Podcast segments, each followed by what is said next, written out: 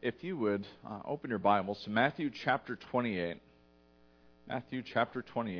There's a Pew Bible provided for you, or you can uh, pull out your phone so long as you promise, you know, to not gravitate towards Facebook. You know who I'm talking to. Yeah. Matthew chapter 28. This is one of uh, the Easter stories that we find in the Gospels. After the Sabbath at dawn on the first day of the week, Mary Magdalene and the other Mary went to look at the tomb. There was a violent earthquake, for an angel of the Lord came down from heaven and, going to the tomb, rolled back the stone and sat on it.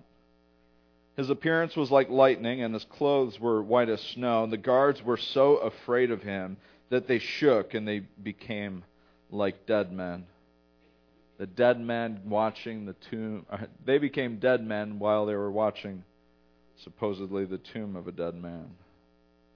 The angel said to the woman, Do not be afraid, for I know that you are looking for Jesus, who was crucified, and he is not here. He has risen just as he said.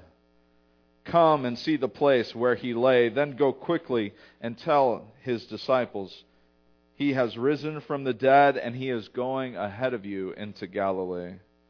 There you will see him. Now I have told you. So the women, they hurried away from the tomb and afraid, yet filled with joy, and ran to tell his disciples. Suddenly Jesus met them. Greetings, he said. They came to him, clasped, clasped his feet, and worshipped him. Then Jesus said to them, Do not be afraid. Go and tell my brothers to go to Galilee. There they will see me. While the women were on their way, some of the guards went into the city and reported to the chief priest everything that had happened. When the chief priests had met with the elders and devised a plan, with, they gave the, the soldiers a large sum of money, telling them, You are to say, His disciples came during the night and stole him away while we were asleep. If this report gets to the governor, we will satisfy him and keep you out of trouble.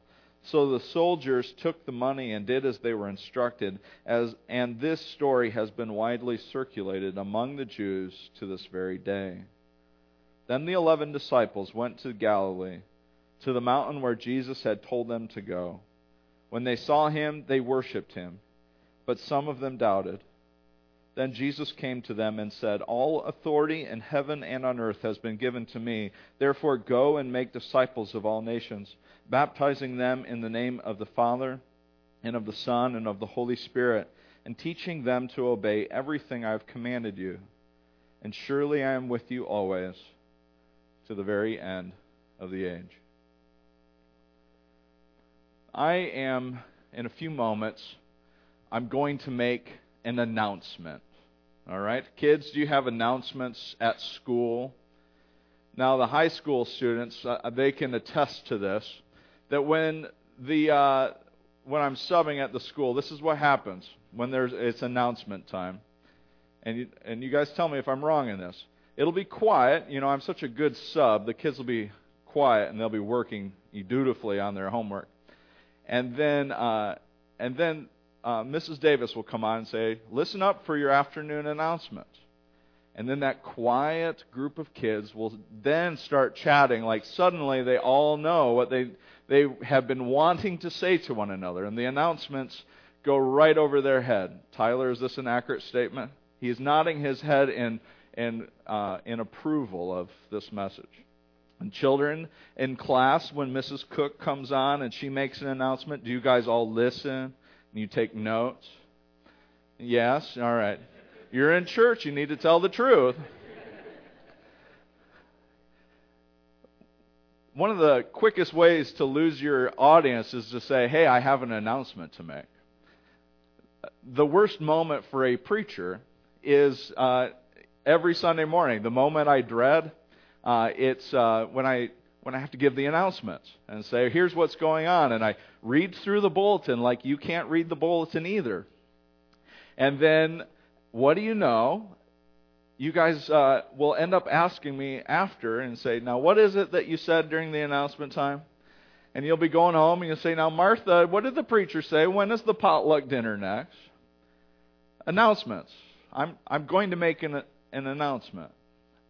You know, uh, one of these things uh, about announcements, and we start tuning them out. They go in one ear and out the other. But I'm going to make an announcement that's really important for you. You know, uh, Jesus he tells a parable about a sower, a guy goes out and he sows lots of seed, and some of that seed lands on hard, worn path.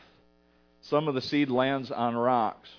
Some of it lands among the thorns, and some of it actually lands on good soil. And Jesus tells that story, say, you know, sometimes people are going to be talking, they're going to preach good news, and they're going to announce that good things have happened in Jesus Christ. It's going to, some of it's going to land on hard path, some's going to land on rocks. Not all of it's going to take. Not everybody's going to hear the announcement. I planted grass a couple of weeks ago. Not all the grass seed took. Before the birds came and ate it, the ground was a little too cold yet. wasn't quite warm enough for the seed to take. I'm going to make an announcement, and I want you to hear it. Jesus is risen from the dead. He's risen indeed. We got one call and response. We're not much of a call and response church. I've been at it for a long time now. I've just grown to accept it. Uh, there's a few, you know, stragglers out there holding on. I'm with you, sister. Whatever. the announcement is, is that Jesus Christ, Jesus of Nazareth, who really lived, who really died, really came back to life. And friends, that announcement, if we would take it to heart and if we would hear it, it has the power and capacity to change your entire life because it is that announcement that has sent shockwaves throughout history from 2,000 years ago until today, in this very moment, and it will continue on beyond generation to generation. A shockwave of this announcement that death is defeated and we have life in Jesus Christ. Jesus of Nazareth is risen from the dead our story tells us that the angel rolls the stone away, and the two women, they go in, both Marys, they go in and they look in the tomb, and they are amazed that the tomb is empty, and they are on their way to go and make the announcement. You see, this announcement has gotten into them. It's gotten into the very fiber of their being. It has changed not just the countenance on their faces, it has changed the depths of their soul this announcement has gotten into them. And so I have this question Has this announcement gotten into you? Has this announcement gone not just in one ear and out the other? Has it taken root? Has it grown? Do you believe that Jesus of Nazareth is risen from the dead? Because this announcement has something to teach us about the world.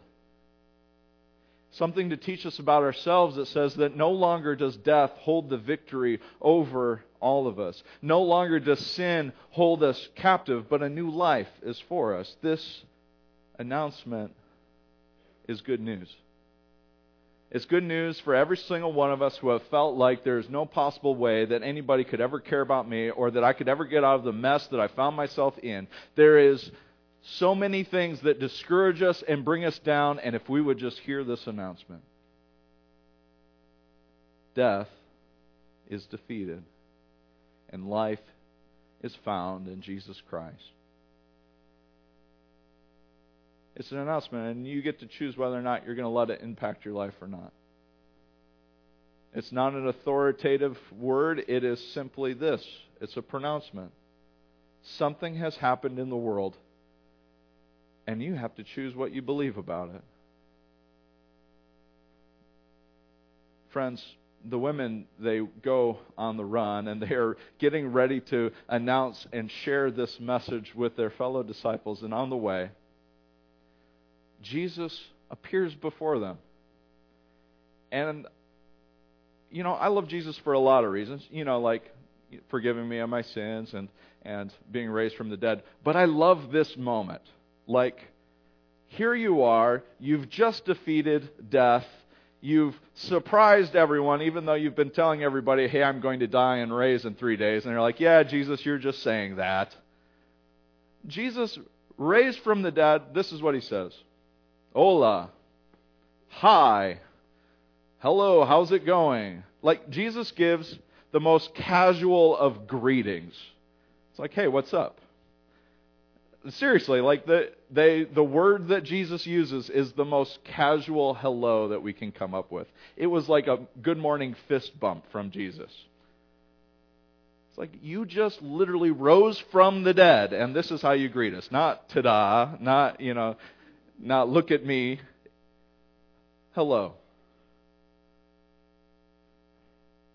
And they fall, and they clasp his feet and they are in awe. There is something special to me that they clasp his feet. Jesus isn't a ghost. Jesus isn't a figment of their imagination. This is not Jesus, a carefully concocted plan to deceive people. No, this is real life Jesus, and they hold on to his feet. They clasp onto him and they worship him. They cling to him ever so tightly. Hardly imagining that it could be this glorious and wonderful to hang on to the feet of their Lord and their Savior. They cling to Him and they worship Him. And Jesus says, You still have some announcing to make. Go and tell the other disciples about what you've seen and what you've heard. Go and tell them the announcement that the tomb is empty and death is defeated. And so they go, and we hear this little side story about the schemes of the elites and the people in power and trying to cover up, and it doesn't work. Their plans are foiled. And the disciples, they arrive in Galilee, and they're up on a mountaintop, and there Jesus appears to them again. And he says, All authority in heaven and earth has been given to me. Therefore, go and make disciples of all nations, baptizing them in the name of the Father, Son, and Holy Spirit, teaching them to obey everything I've commanded. Surely I'm with you to the very end of the age. You know, these disciples, they clasped onto the feet of Jesus. Have you grabbed a hold of him? Do you hold ever so tightly to who he is? Does he matter to you? Friends, the announcement's got to get a hold of you, and you've got to get a hold of Jesus. And what Jesus says in his final words is, I have a hold of all of this. He says, All authority in heaven and on earth has been given to me. He's the one in control. He's the one that we can trust. He's the one that is Lord of heaven and earth. I was in Michigan a couple of weeks weeks ago. You'd pull up a picture here for me, please, Eric. I don't know how it's going to play on there. It doesn't work very well. Well, you could, you guys should have gone ooh and ah, but whatever. I mean, that, that, thank you. All right, right on cue. All right. Uh, so I went to see my parents. Uh, we, uh, if you get in Michigan, you need to go see the lake because that's just part of it. You know, it's God's country, and uh, I have never seen the lake as still as it was that day. I, it's usually a good deal of waves come crashing in, but it was almost perfectly still. Here's uh, here's the deal. The water was so peaceful and still that it became a beautiful reflection of the sky above above it. And to the naked eye, there was no discernible difference between the water and the heavens.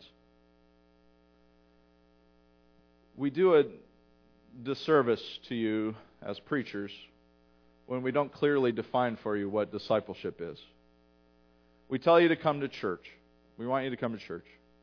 We ask you to show up every week and give your thousands of dollars, right? And we tell you and we ask you to be disciples. And we forget to tell you what that looks like. And when I look at that water, I see discipleship. I see the potential in each and every one of our lives together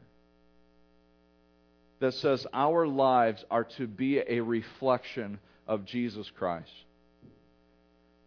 There should be no discernible difference between our lives together and our love for one another than the difference that God has for our uh, that God has uh, His love for us. Here I, I'm trying to clarify discipleship, and I messed it up. We need to look like Jesus. We need to be a reflection of His goodness, of His mercy, of His love, of His passion, of His care, of His concern. We are a reflection of Him. And the story of Easter is this that that life is now possible because the tomb is empty. Death and sin are defeated. That we might live a peace filled, generous, loving life in Jesus Christ. We've been walking through as a congregation the Sermon on the Mount. It's been my teaching series for the last several weeks. And the premise of that sermon series has been that we actually think Jesus wants to Jesus wants us to follow what he's teaching. Jesus says it in his closing words in Matthew, teaching them to obey everything I've commanded. Jesus is calling for us not just to hear the announcement, but to obey and follow and listen to him. And so my questions are Has the announcement gotten into your soul? Have you heard it? And have you gotten a hold of Jesus? Do you worship Him and are you committed to Him? Do you love Him and seek Him with your life? And friends, do you live under His authority? Do you live understanding that He is Lord and He is King? Friends, that's to be a disciple. I have a, a friend in Michigan, a fellow minister, and a couple of weeks ago he he had to bury his dad. His dad had a long battle uh, with a lot of different diseases and a lot of things were going wrong, and he just sort of kept chugging forward. His dad was a minister. And before he died, he said to his son, he said, "You know, you know, I know that there's no marriage in heaven, that the Bible teaches that. But I got to believe that there's friendship in heaven. And I hope that me and your mom can be friends in heaven.